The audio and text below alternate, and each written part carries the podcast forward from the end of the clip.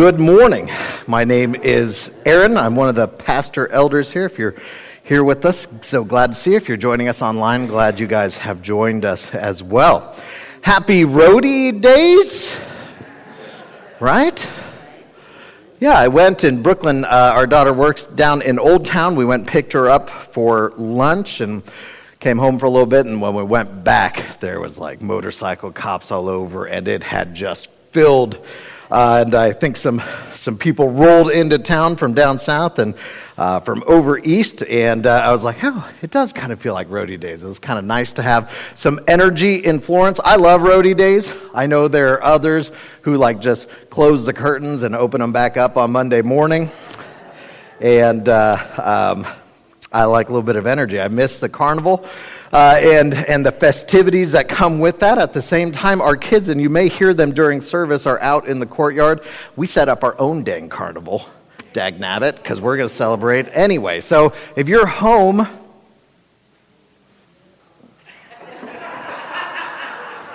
could have been at the Rhody Carnival right here at Florence Christian Church. I don't know what to tell you.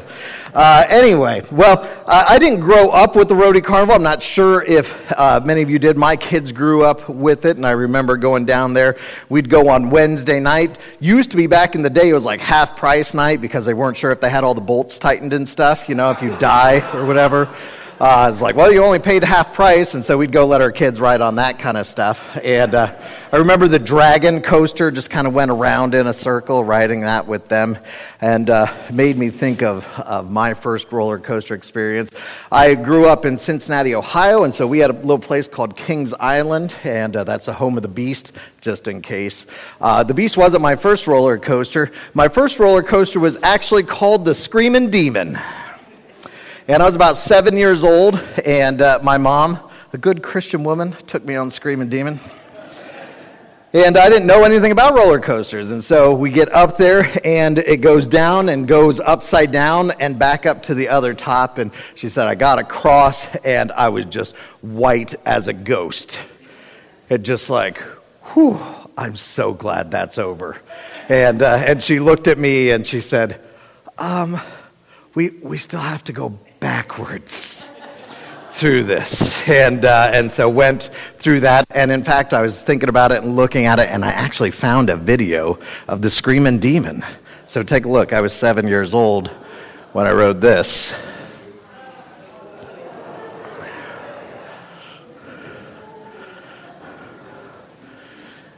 Aaron White as can be. So glad it's over. Oh no.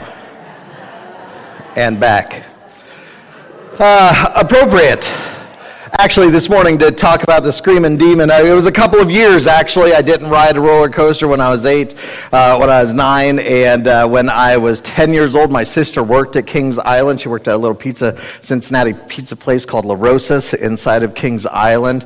And uh, there was a new ride opening up, and go ahead and play, uh, called the Vortex. And so the Vortex was opening. I remember we went on one of the very first days that it was going to be open, and we waited in line. And I haven't ridden a roller coaster from my screaming demon, terrifying days.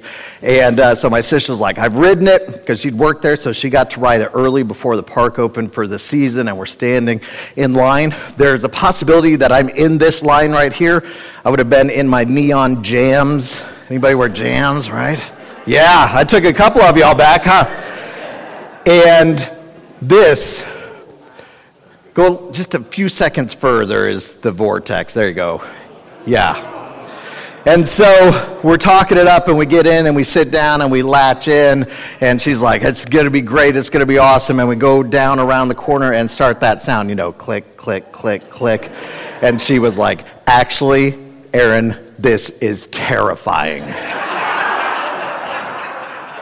and and she scared me to no end and we click click click to the top and she's like i'm sorry are you sure you're it in? That thing i've heard it comes loose. And uh, and, and so the whole way up and i just this fear that i hadn't felt in a couple of years was growing inside of me and remembering this feeling and we got to the top and it, and it, you know that moment right before it lets loose and it lets loose and by the time we hit the bottom of that thing i was totally in love with roller coasters went through eight loops, a couple of these, a couple corkscrews over and over again. And uh, so those were my roller coaster experiences.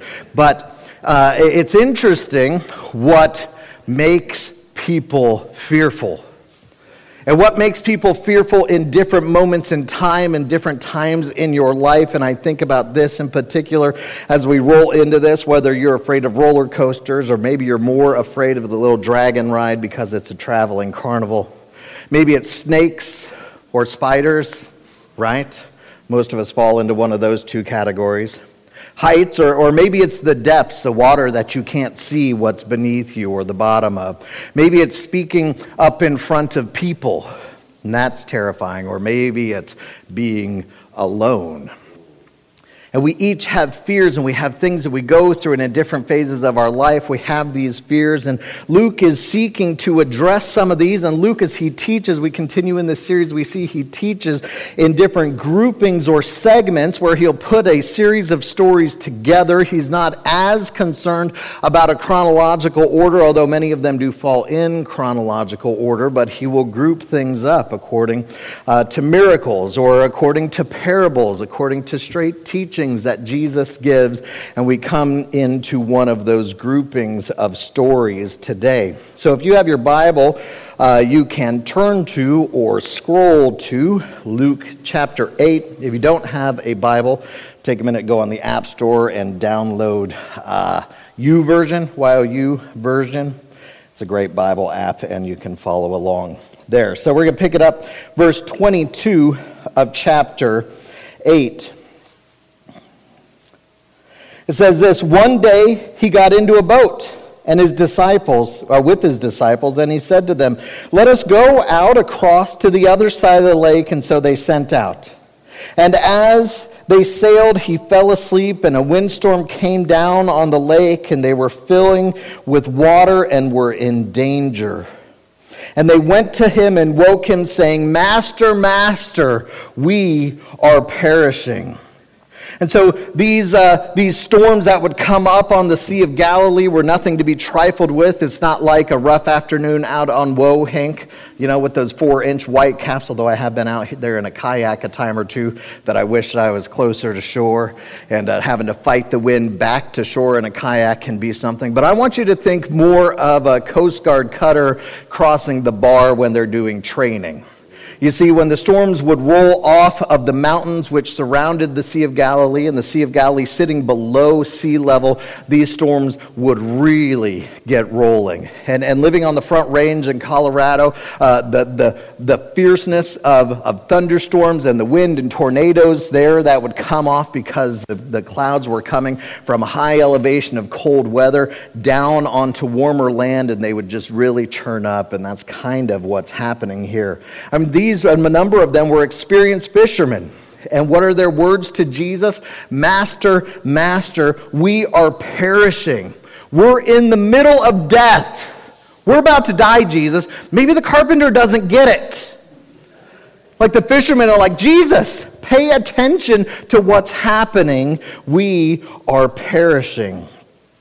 Let's read verse 24 again. And they went and woke him, saying, Master, Master, we are perishing. And he awoke and he rebuked the wind and the raging waves, and they ceased, and there was calm. And he said to them, Where is your faith? And they were afraid, and they marveled, saying to one another, Who then is this that he commands even the winds and the water, and they obey him? One of the first lessons that we can learn here uh, is that any time is a good time for a nap. I'm not sure that that's what Luke was trying to get across. Okay, I'm just going to throw that in there. You know, things we can learn from Jesus. But here he is, calm amidst this circumstance. And in Matthew, which talks about the same story, uh, it says this it says, And when he came, uh, no, I'm sorry, I'm getting ahead of myself, but he stands up. And I am interested in Jesus' reaction there. Where's your faith? And I don't know if that was chiding, if that was a finger pointing, or if he was just simply talking about where does your faith lie? If he was trying to teach a lesson, maybe he's not scolding them, which is how I often first read that. Where's your faith, guys? Maybe he was really asking, where does your faith lie? in this circumstance, in this setting where the water is coming over the sides of the boat, and in their experience, they thought they were about to die. And Jesus rebukes the storm and its calm. Jesus speaks words to the waves and to the wind, and they cease completely. And maybe he's setting that question up where is your faith? Where's your faith lie? Where does it reside?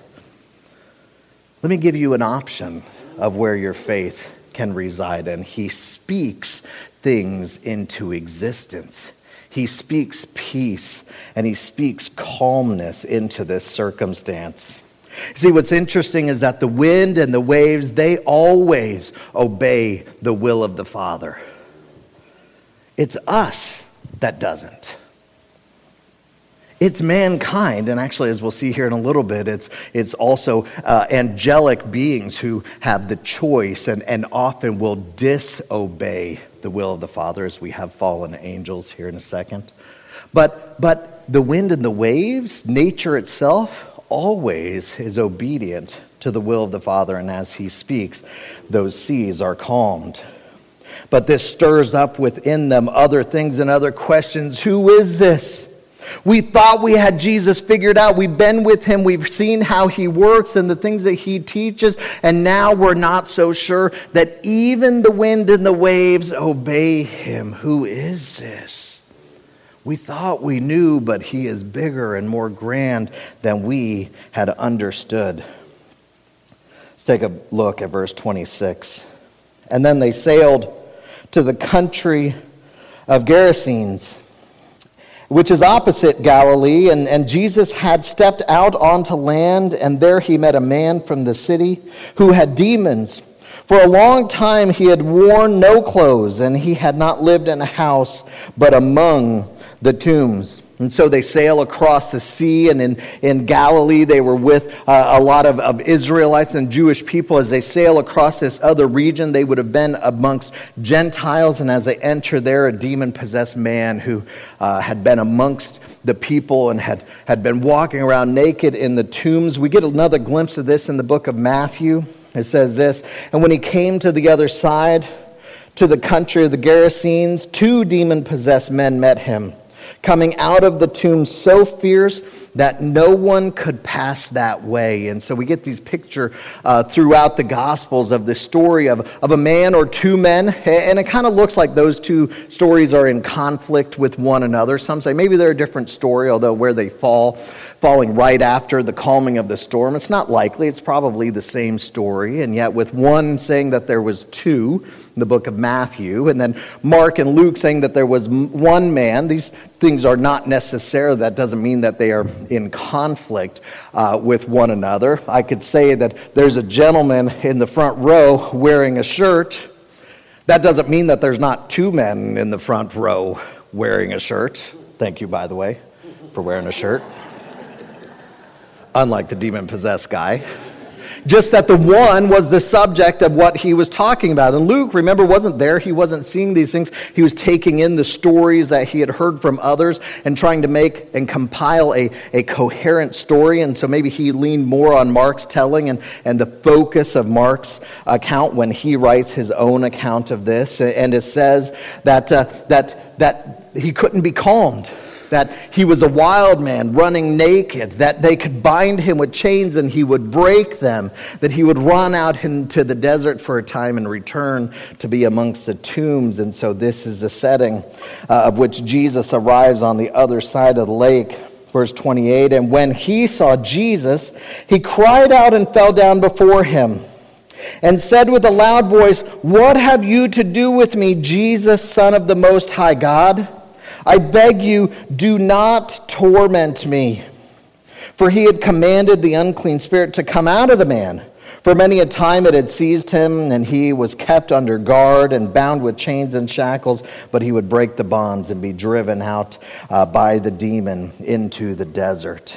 And so, this is an interesting reaction that we have from this demon possessed man as he recognizes the answer to the very question that the disciples had just asked Who is this man?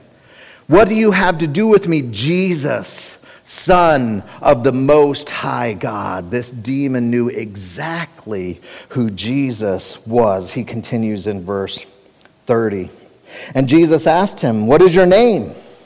And he said, Legion, for many demons had entered him, and they begged him not to command them to depart into the abyss. Now a large herd of pigs was feeding there on the hillside, and they begged him to let them enter into these.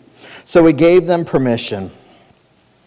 And then the demons came out of the man and entered the pigs, and the herd uh, rushed down the steep bank into the lake and were drowned. And so here we have them in their recognition.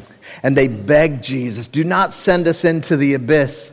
Now, in Revelation, we see a number of times this, this thing called the abyss or a, a, holding place, a place that they would go to await judgment. And, and this verse seems to indicate that they knew that that place existed. They knew what their future was going to entail, and they begged Jesus, do not send us there now. But he asked permission. They asked, Can we go into these pigs? And Jesus not sending them into the pigs. See, they wanted to continue their mission of upheaval and bringing confusion uh, and chaos to the world. Being allowed into the pigs would allow them to continue on this mission, and Jesus gives that allowance. Verse 34. Then the herdsmen saw what had happened, and they fled and told it in the city and in the country. And then people went out to see what had happened, and they came to Jesus and found the man whom the demon had gone sitting at the feet of Jesus, clothed and in his right mind, and they were afraid. It's interesting timing for that phrase, right? And they saw the man who had been riddled with chaos, demonically influenced for years, sitting clothed in his right mind at the feet of Jesus. And at this, they were afraid. And those who had seen it told them how the demon possessed man had been healed. And then all the people of the surrounding countryside asked him to depart from them, for they were seized with great fear. So he got into the boat and returned. And the man from whom the demons had gone begged that he might be with him. But Jesus sent him away, returning Return to your home, he said, and declare how much God has done for you. And he went away proclaiming throughout the whole city how much Jesus had done for him. See the two cases of begging. The, the demons begged that they might go from Jesus' presence, and now this man begs also Jesus, please let me be with you. Let me just go with you. See, he knew what it was to be under the influence of evil, and he wanted to know what it was to be in the influence of the greatest good. Let me go with you and be a part of it. But Jesus had a different plan, and in this moment, this man and Jesus become brothers brothers in this. You see, we learned that last week in chapter 8, verse 21, where Jesus said, My mother and my brothers are those who hear the word of God and do it. And Jesus said, Return to your home and tell the goodness of God. And the man left everywhere that he could go and everyone that he could catch, and he shared how good God had been to him. And so we see that this man going proclaiming hearing the word of God and then choosing to line his life up with it. And they become brothers. Verse 40. And now, when Jesus returned, the crowd welcomed him, for they were all waiting for him. And there came a man named Jairus, who was a ruler of the synagogue. And, and falling at Jesus' feet, he implored him to come to his house. For he had an only daughter, about 12 years of age, and she was dying. As Jesus went, the people pressed around him. And there was a woman who had a discharge of blood for 12 years, and though she had spent all of her living on physicians, she could not be healed by anyone. And she came up behind him and touched the fringe of his garment, and immediately her discharge of blood ceased. And Jesus says, Who is it that touched me? And all denied it. And Peter said, Master, the crowds, the crowds surround you and are pressing in on you, but Jesus said, Somebody touch me. For I perceived that power has gone out from me, and when the woman saw that she was not hidden, she came trembling and falling down before him, declaring in the presence of all the people why she had touched him and how she had been immediately healed. And he said to her, Daughter, your faith has made you well, so go in peace. And while he was still speaking, someone from the ruler's house came and said, Your daughter is dead. No doubt the teacher, uh, no, do not trouble the teacher anymore. But Jesus, on hearing this, answered him, Do not fear, only believe, and she will be well. And when he came to the house, and he allowed no one to enter with him except Peter and John and James, and the father and mother of the child, and all were weeping and mourning for her. But he said, Do not weep, for she is not dead, but sleeping. And they laughed at him, knowing that she was dead. But taking her by the hand, he called, saying, Child, arise. And her spirit returned, and she got up at once, and he directed that something should be given to her to eat. And the parents were amazed, and he charged them to tell no one what had happened. Interesting the different instructions he gives in different settings and time. And yet, here is this moment where people are coming to Jesus for fear of death after exhausting in, in another circumstance all the medical and, and uh, research and, and all the knowledge of the physicians in the area for the last 12 years, and nothing could be done, and desperate she comes to Jesus. And if she can just touch the hem of his garment, she'll be healed. And then this girl who looked to be dead by everybody else, she says she's sleeping. Her spirit returns to her and she rises to life. You see, we all have fears. Fears in the things that we don't fully understand, whether it's in a roller coaster or a traveling carnival. You know, if we have fear of this world and hurricanes and tornadoes and the natural things that can come at us, maybe we have fears of evil that is in the world and the people that embody that evil. And the evil one works in similar ways. Maybe it's not as apparent and out front here in America as it was in this account, and yet the God uh, of this world, that's a lowercase g, is still looking to bring chaos and to bring confusion to this world. And maybe those things that we see, or, or possibly the things that are unseen, we have fear over. Maybe it's sickness, disease, and death. I saw a quote by D.L. Moody. It said that death may be the king of terrors, but Jesus is the king of kings. Amen. Jesus is the King of Kings, and while we have these fears that are very real, that are understandable in the moments that we face them, it's because we don't always remember who we're in the boat with. Where do you find your faith? Where's your faith at? And this is not a finger pointing at you. It's a question that we need to be reminded of. And as much as we've experienced Jesus, sometimes or all the time, we don't have a full understanding of his power. And I think about those disciples again who had spent time with him day and night, traveling with him, him heal people and, and teachings like nobody else had brought before, and yet in this moment, they didn't understand the fullness of his power and his grace. Even though they'd seen firsthand the miracles that he has done. Where do you find your faith? He asked them. Let me give you ample reason to put your faith in me. And I don't know what you've been through. I don't know the fears that you still face on a day to day basis. I don't know the things uh, that, that, in your own perspective, are the water coming over the sides of the boat that you don't have control over as much as you've had control in your life at different times, that you don't have control over these things. And yet, he says, Where do you find your faith? I want to take a look back at each of these characters just briefly and look at their reactions. If we start here, and these are the things that Luke focused on as he's retelling this story, and he's saying, so that Theophilus, so that you may believe, and therefore so that we may believe this good news, this gospel story that we've heard. Verse 25, it says that the disciples were afraid. They said, We are perishing. And yet, both Luke and Matthew record that after he calmed them, they marveled. They sat in awe of his power and his majesty and in his plan. Verse 31, we see Legion begging him, begging him to go from Jesus' presence and not to be in his presence, but to be freed, because even evil has to ask permission of the King of Kings.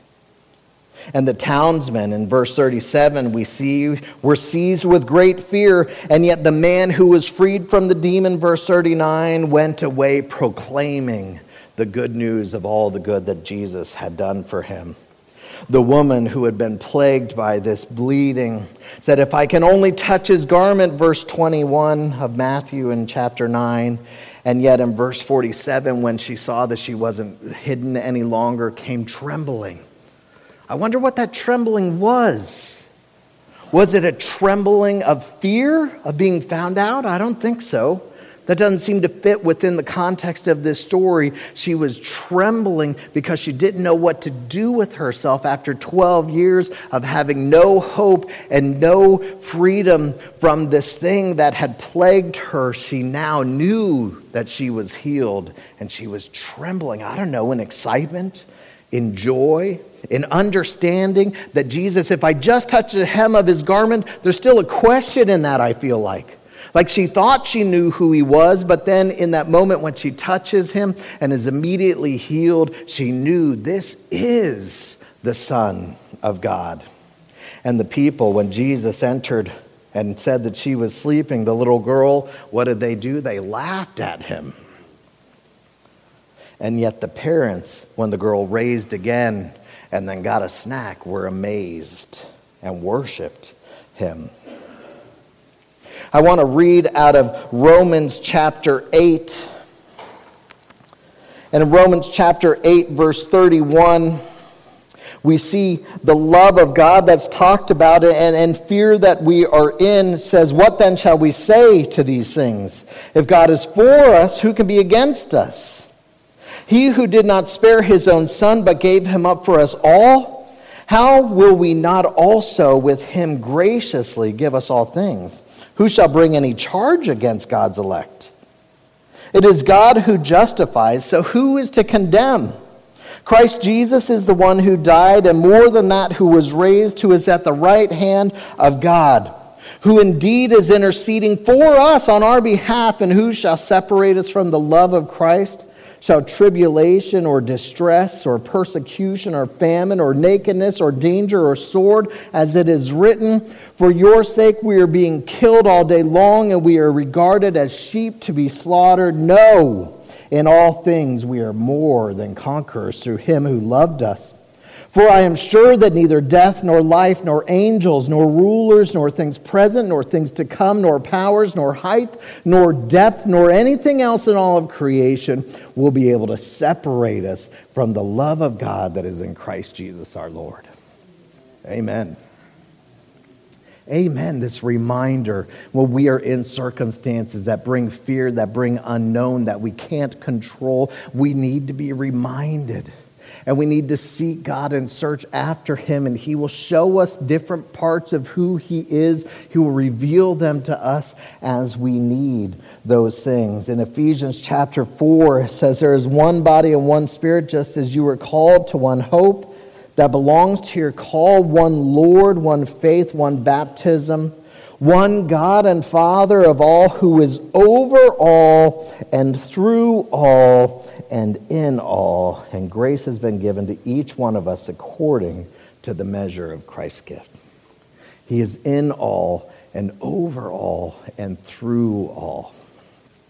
And this morning, we had the great privilege of celebrating uh, with a brother, actually, who has been in God's Word and has heard what God's Word has to say and has said, you know what, I want to line my life up with what God's Word says. So I want to invite Dan up, along with Steve and, and possibly Linda, I, I think. And so if uh, you guys will come, oh, your guys are over here. Very good. And um, I'm not going to hand it over to Dan.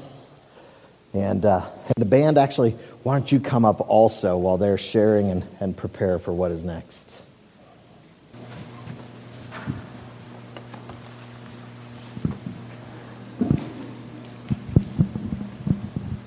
Well, greet Steve and Linda Sylvester. Um, they are. I'm going to let them share for a moment first. Um, can we start with Linda? You have anything to say? Well, I accepted the Lord when I was 20 years old and was baptized at that time. And even though my life has led me in many directions, um, I have always tried to live the Word and what He expects of me. Yeah. Go ahead.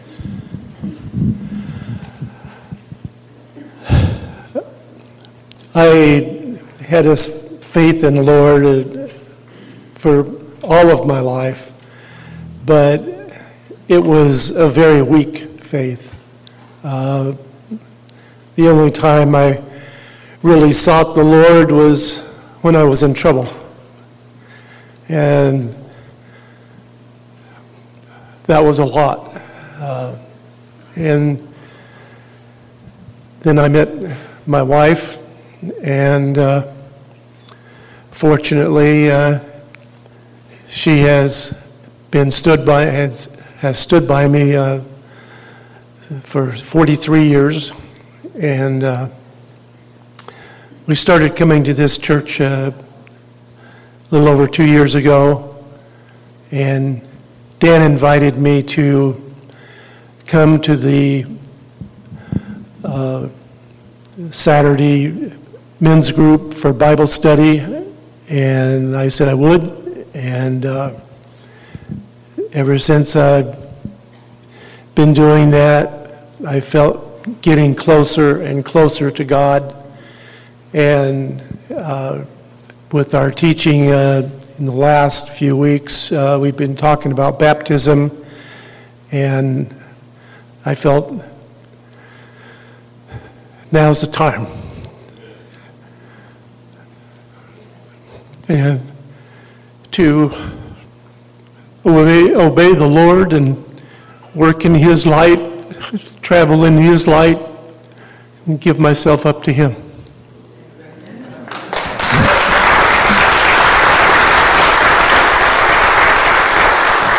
Steve, Steve has just been uh, a precious brother in our men's Saturday morning group, and uh, as you can tell, he has a very tender heart uh, towards the Lord, and he's a servant also. Um, as we approach this moment, this is a very, very sacred time in our lives. Very sacred. The scripture says in Romans 6 3 that we are united with Christ